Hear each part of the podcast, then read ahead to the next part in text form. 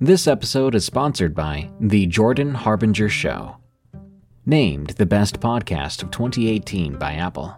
Tons of fascinating guests, untold stories you won't hear anywhere else.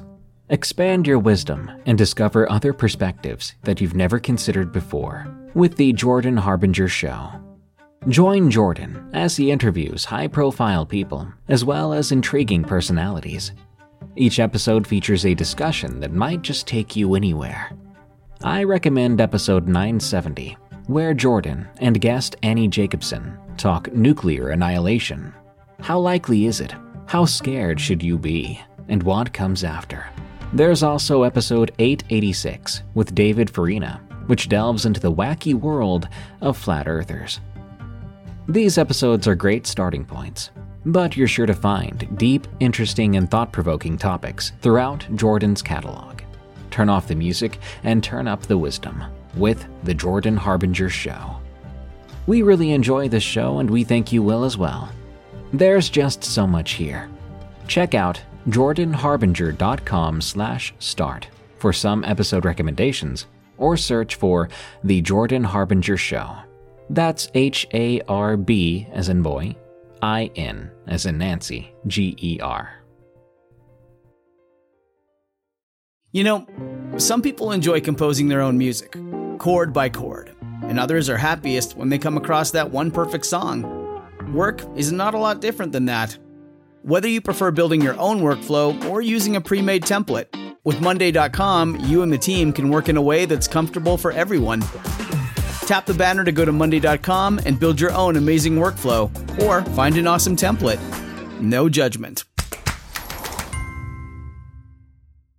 Whether it's the insane themselves or the asylum that barely houses them, psychosis is something to fear.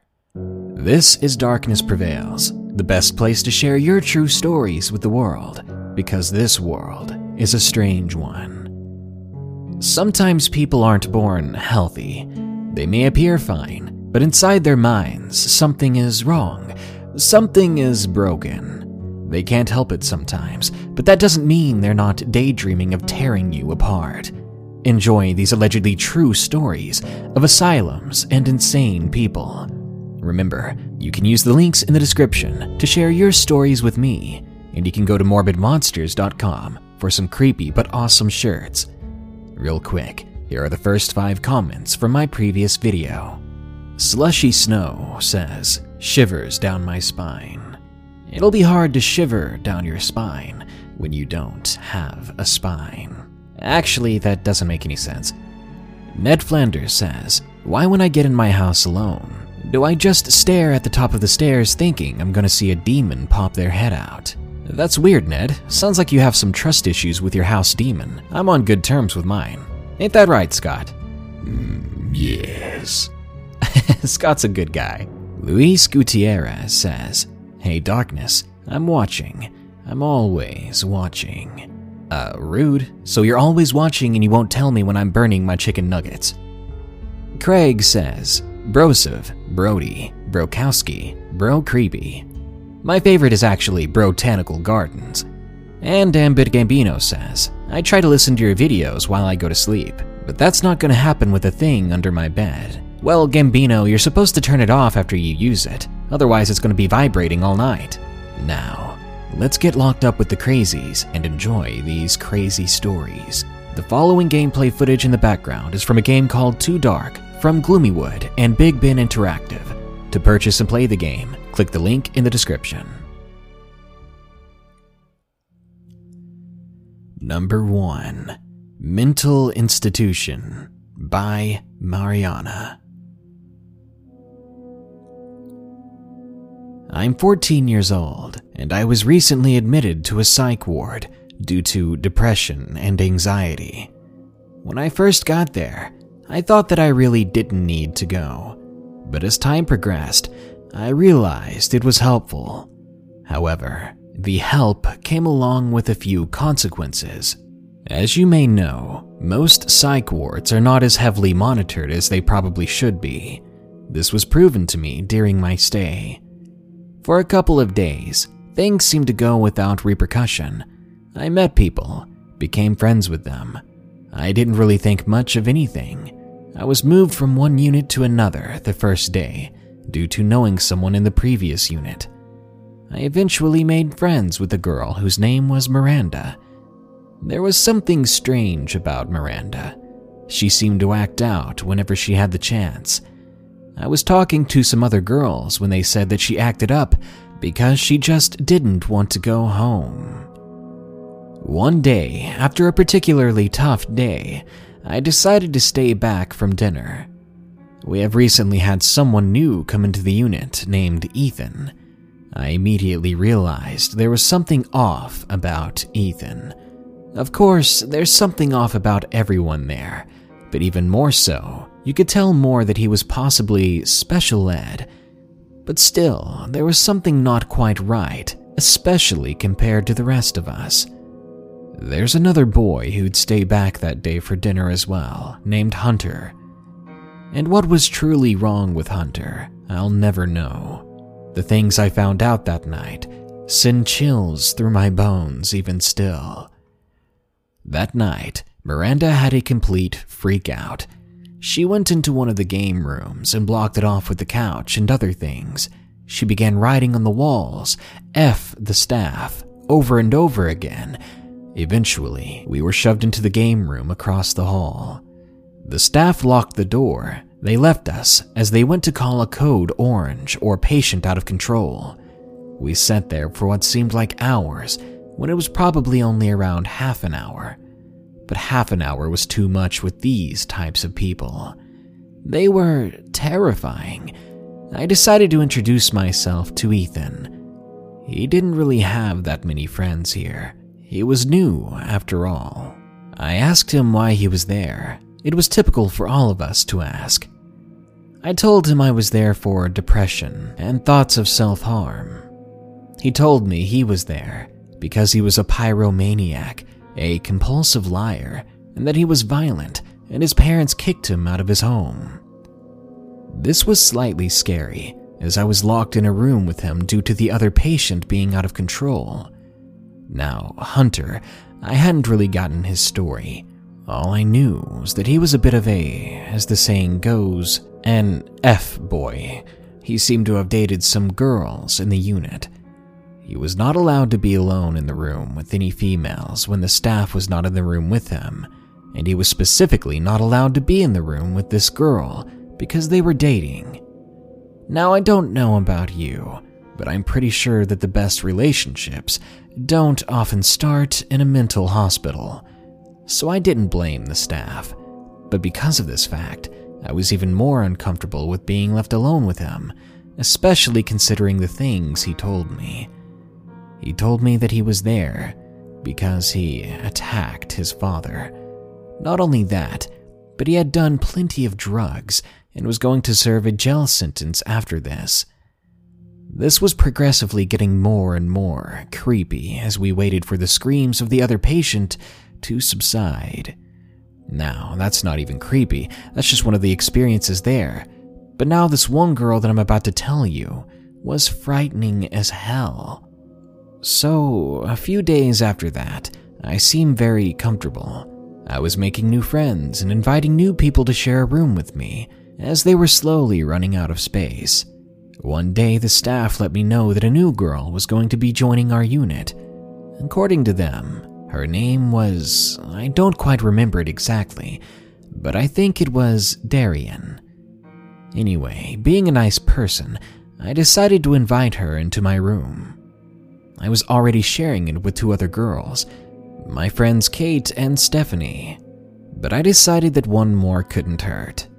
That was the worst mistake I made. Finally, the girl arrived.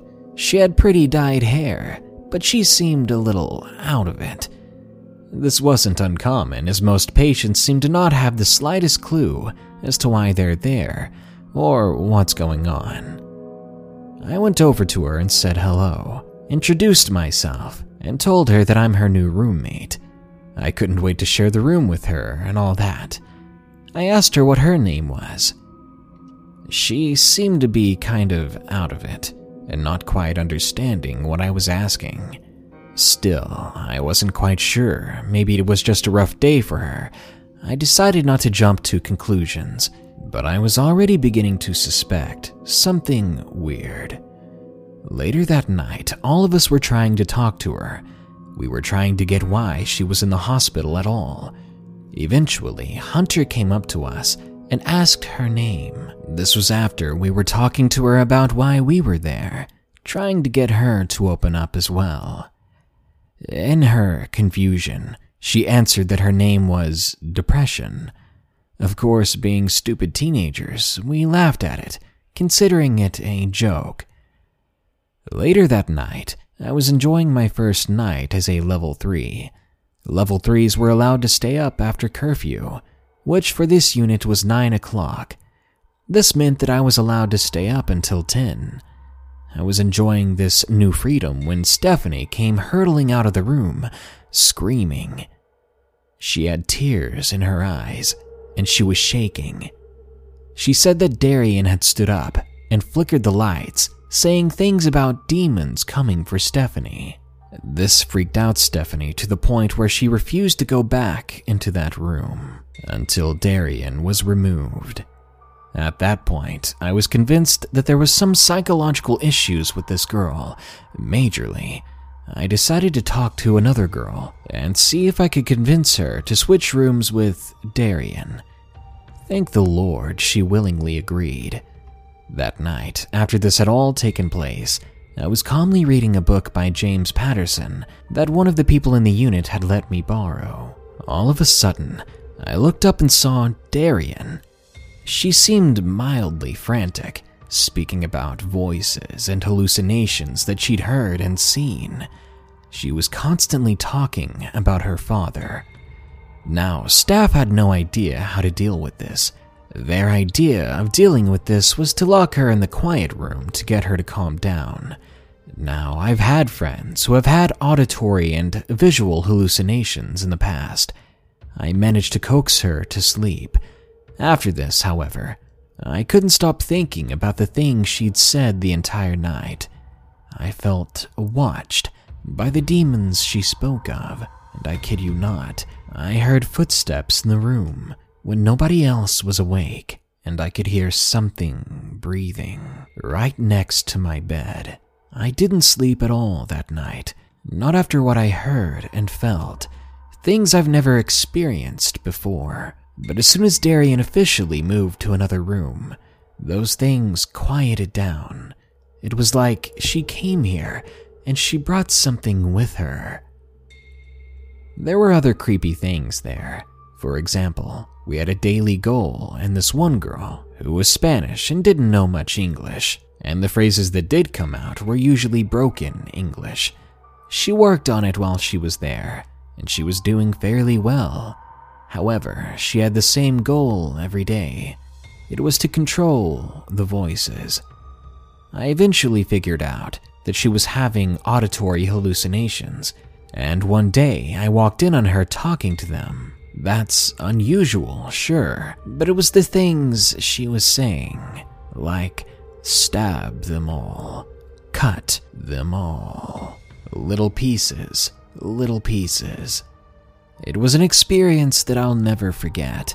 I feel as though these experiences motivated me to try and get myself better, at least so I didn't have to go back there ever again.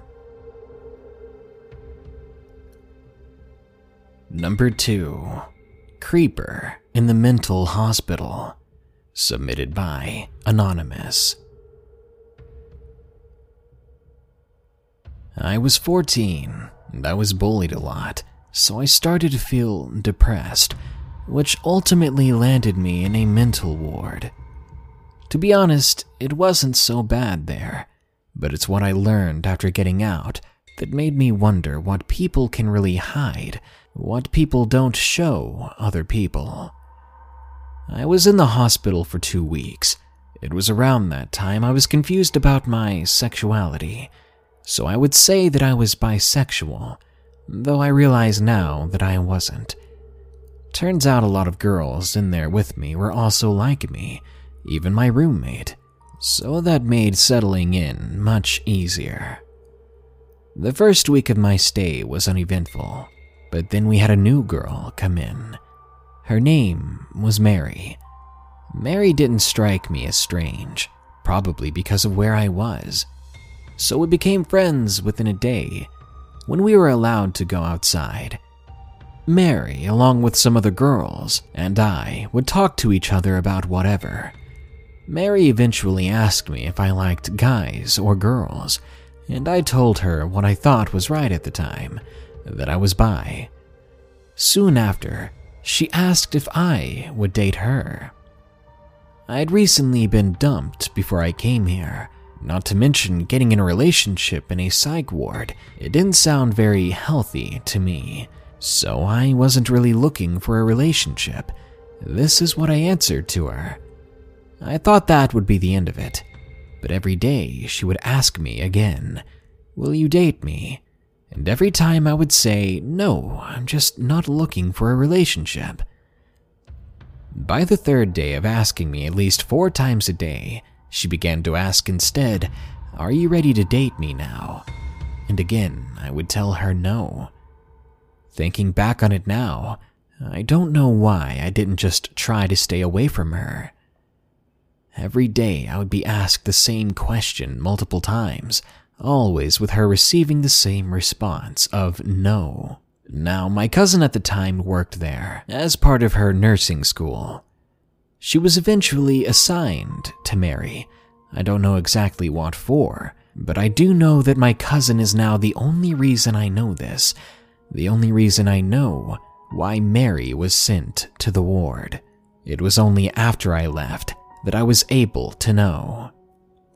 Turns out, Mary would sneak into other girls' rooms in their homes while everyone was sleeping. She would take their used undergarments wear them, smell them, take them home with her.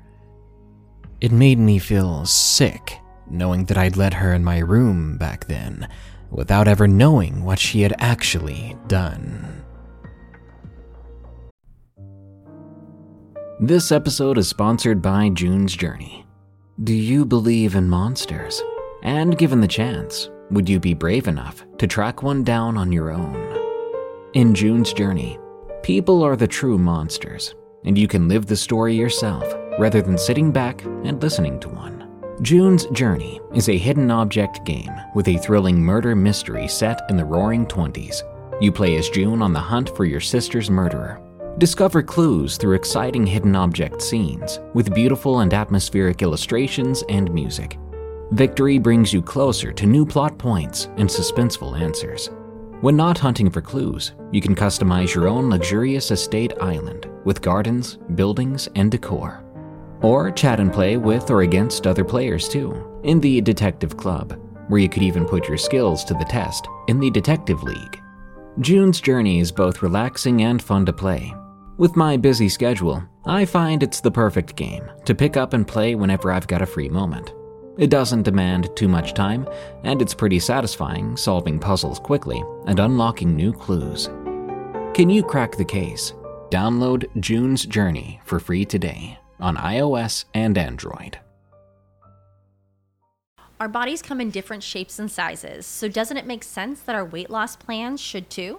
That's the beauty of Noom. They build a personal plan that factors in dietary restrictions, medical issues, and other personal needs so your plan works for you. Noom doesn't restrict or shame when you want to treat yourself. Their flexible program focuses on progress instead of perfection. You don't have to give up carbs or anything. And with their daily lessons, you can learn something new about your food choices every day. After just a few days of using the app, I learned how to recognize cues for overeating and how to choose the right foods to feel full. Stay focused on what's important to you with Noom's psychology and biology based approach. Sign up for your trial today at Noom.com. That's N O O M. Dot com and check out Noom's first ever cookbook, The Noom Kitchen, for a hundred healthy and delicious recipes to promote better living. Available to buy now wherever books are sold. Number 3 The Night I Nearly Died, submitted by James.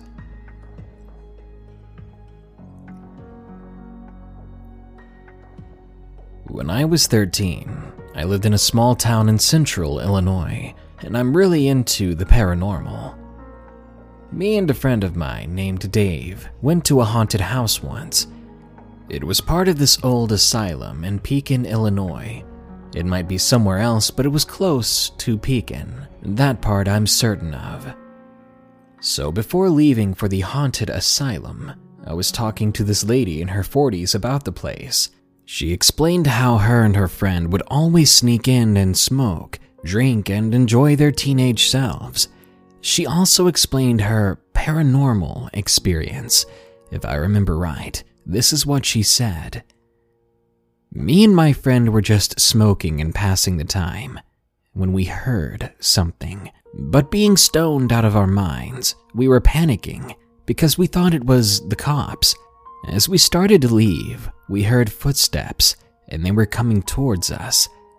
We all dead sprinted out of there, but of course, I got separated from everyone else and couldn't find my way out. I heard my friend screaming, and out of nowhere, I heard someone screaming at us. A voice that sounded like it was above us, below us, around us, everywhere, all at once. It screamed, Get out now! As soon as I heard that voice, I ran for the screaming of my friends, and I finally made it out of there. I didn't believe in the paranormal when I heard her story, and I thought she was just too high or drunk. Maybe she was hearing things, or had just made it up. Dave and I went back to our hotel where our parents were staying, but they would be out for the night and wouldn't be back until late. Dave and I discussed the story, and he also felt the same way, thinking that she was just making it up. So then we decided to go to see for ourselves. It was hard to get into. When we did get in, it simply seemed like a normal kind of abandoned asylum creepy, worn down, rusted, and empty. So we started to walk each floor, nothing really happened. Now, this is where it does get creepy. The only thing we had with us at the time were flashlights. We were getting ready to go up to the attic space when we began to hear running, like little kids running around playing tag. Me and David looked at each other, both of us confused, thinking, why are there little children in this place, especially this late at night? Sure, I was 13, and I couldn't defend myself for that, so maybe it was other kids like us who were curious or using the place to play around. Then, out of nowhere, the running stopped. Still confused, I yelled, Is there anyone up there? Of course, there was no answer, but we did hear little kids laughing, and we heard them whispering to one another. So I decided to go up and have a look. Dave stayed back because he was beginning to get scared, ready to go. As I got up there, I saw a woman staring out the window. Confused, I went up and asked her, Miss, what are you doing here with your kids? Like I said, I didn't believe an ounce into the paranormal, and she said nothing. All she did was turn around and looked at me. What terrified me in that moment was when I saw her eyes.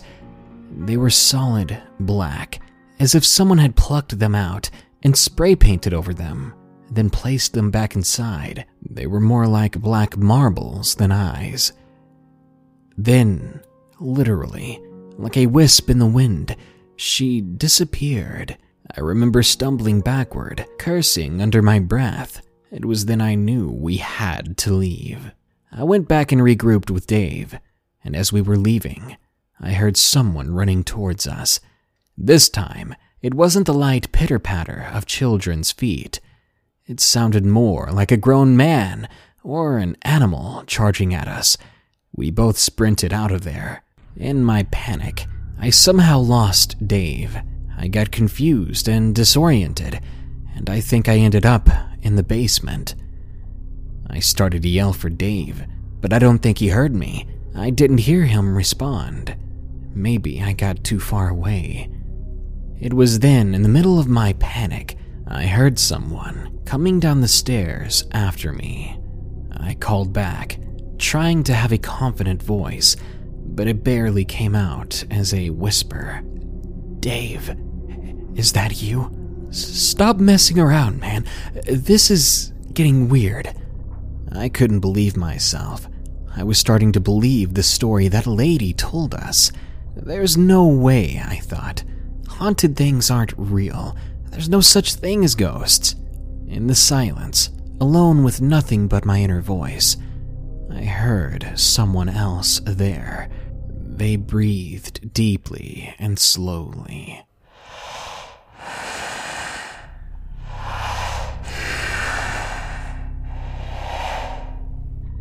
I ran out of the basement, up those stairs as fast as I possibly could. With what little breath and sanity I had left, I found Dave outside, talking to the police. I didn't care. I was just happy that we weren't alone anymore, that we were out of the asylum. Turns out Dave had waved down the police. They never found us. Dave simply thought that I got kidnapped or something. Needless to say, we both got in big trouble for trespassing. But again, at that point, we were just glad to be out. And luckily, they didn't tell our parents. Trust me when I say that night, I could not sleep at all. All I could do was repeat that breathing in my head, the sound of something no longer human in that basement with me. Recently, I thought I'd forgotten all about it until my parents wanted to tell me that the old asylum was finally torn down. Honestly, a part of me was glad that that happened, and another part of me was terrified because that part of me was the part that never forgot what happened, and to this day, my memory of the place is as vivid as ever. When I'm having trouble forgetting what happened there, I have trouble sleeping at night because every time I close my eyes, I'm there again, and it feels all too real. Number 4 The Forest Bunker. Submitted by Brooke R.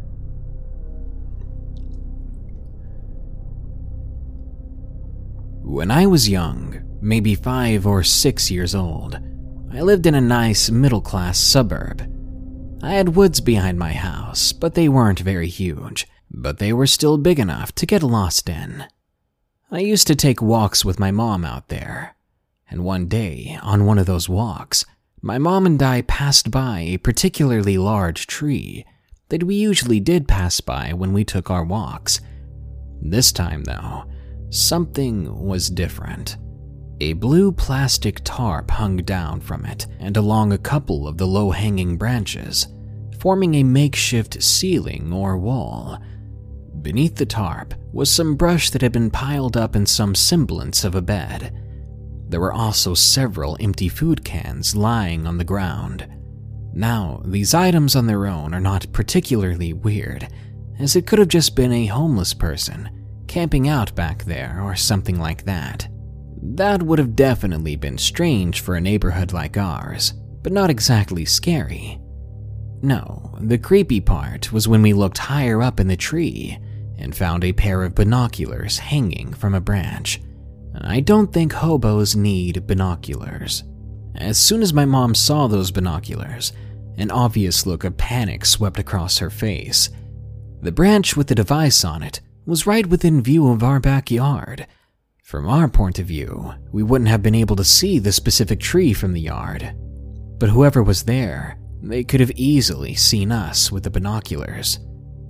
My mom quickly led me home, and at the time I didn't really understand how scary the situation was. Several years after we moved out of the house, and when I was more grown up, my mom brought up the memory. Do you remember that little fort we found in the woods that one time? she asked. I took a second to think about it, just now realizing how weird that was. Yeah, I replied. That was really odd, wasn't it? Well, she went on, I found out later that the man who had been staying there, the one with the binoculars, he had escaped from a mental institution and was hiding out in our backyard. A friend of our family had told us who it had been.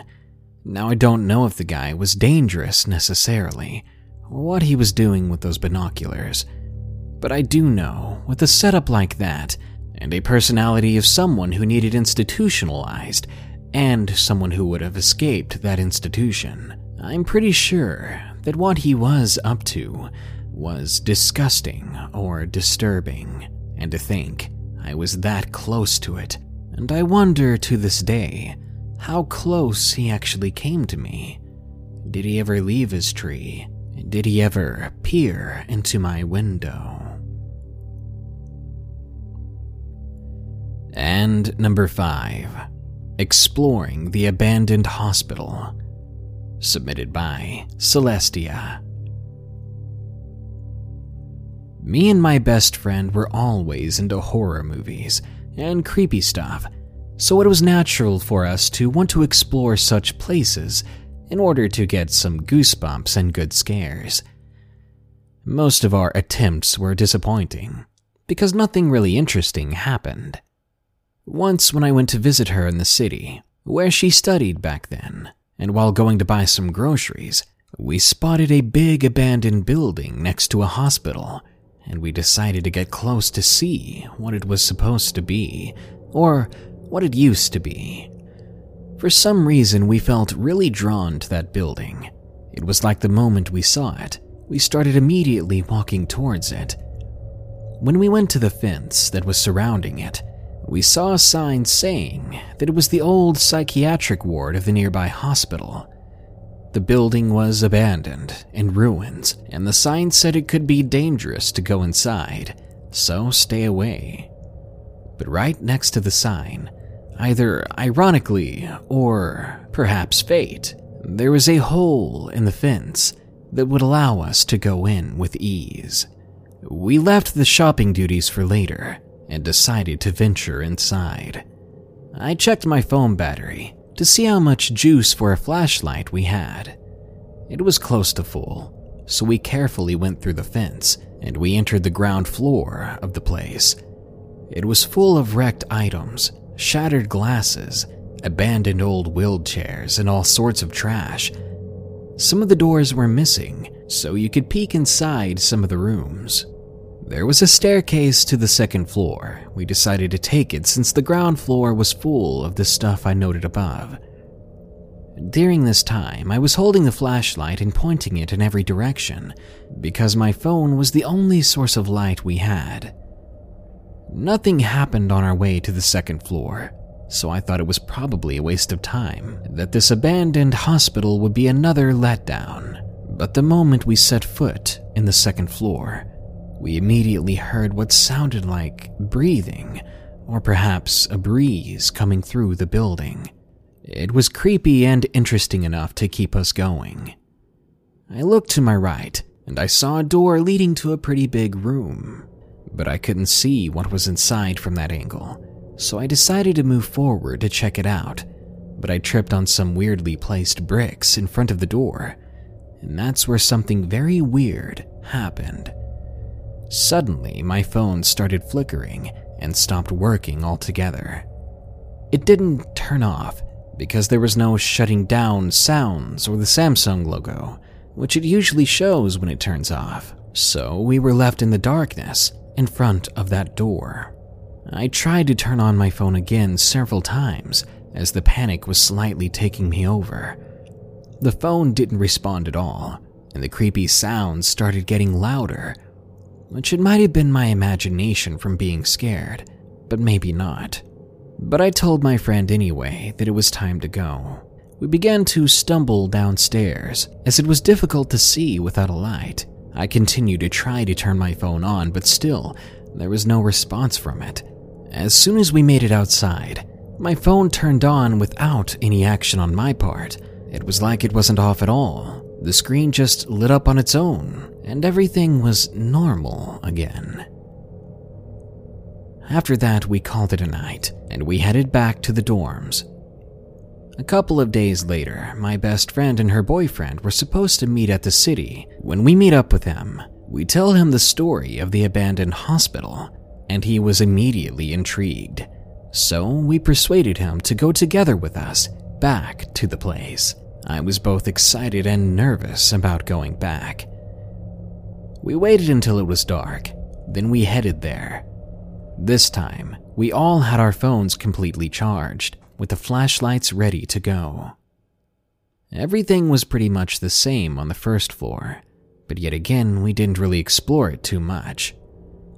We headed straight for the second floor with him in the front, and me in between them, the safest spot, in my opinion. When he reached the door on the second floor, the one we couldn't get past before getting too scared to continue, he stopped. Didn't you say the door was open? He said. I found that super weird too, so I rushed forward to see what he was talking about. The door was sealed with bricks that weren't there before. I was shocked. Why would anyone need to seal a door at an abandoned hospital with bricks? It was open just two days ago. That really got us confused and creeped out. We wondered if somebody saw us going in and decided to brick it up.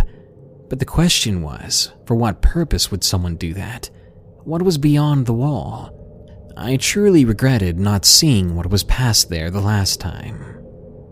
We continued to move down the corridor, the walls and ceiling up here were a bit swollen from the moisture. It created some weird shapes over the walls, adding to the atmosphere. At the end of the corridor, we saw staircases going up and down. The upper one seemed unstable, not a good idea, so we decided we could look around the first floor in more detail. We went down the stairs, and then just when we were about to step onto the first floor again, my friend told us to stop and to remove the flashlights. The command was so sudden, we did it quickly and trembled a bit. I looked at her and she was staying close to the wall that created a corner with the other wall. She was peeking slightly over to the corner. I'll be honest, I didn't quite like the idea of staying in the dark with so many open doors in an abandoned ward. I kept an eye out for movement, but it was almost impossible to tell in that kind of darkness. But I didn't stop myself. I wanted to be aware of any sort of surprises. Then suddenly, my friend told us to move back to see if there was another hole in the fence that we could use to escape. We didn't even need to hear her warning not to make noise while looking. We did it immediately, keeping as quiet as possible. But we couldn't find another way out. I realized by our position that my best friend was looking straight to the hole in the fence which was the only way out. After several minutes of staying put there, she turned around and told us to make a run to the hole, and we were happy to do it after staying there for so long in the dark. We went outside, and she told us to head straight to the dorms and to get our baggage. She didn't talk for a while, but she was looking backwards constantly, like she was afraid of seeing something. We continuously asked her what happened, until she finally told us. She said in the hallway downstairs, she saw a shadow of a really tall man, or what she thought was some man. It was too dark to tell for sure. By her words, the shadow just stayed there facing our direction and didn't move at all. It just stayed there for so long, staring at our direction, and she told us that she had the feeling he was looking straight at her. By her words, after the whole time we stayed in the dark, she decided to look back to see if we were still there. Because staring at the shadowy figure, she said that time seemed to fly by. On our way back to our hometown, we kept on talking about it, but nobody could find any reasonable explanation for anything that happened. Who was the Shadow Man? What did he want? Why was there a brick wall where there wasn't one before? To this day, I still want to know what they're hiding back there and why they haven't demolished the building. Something tells me that there's something hidden in that place and that that building has a terrible history.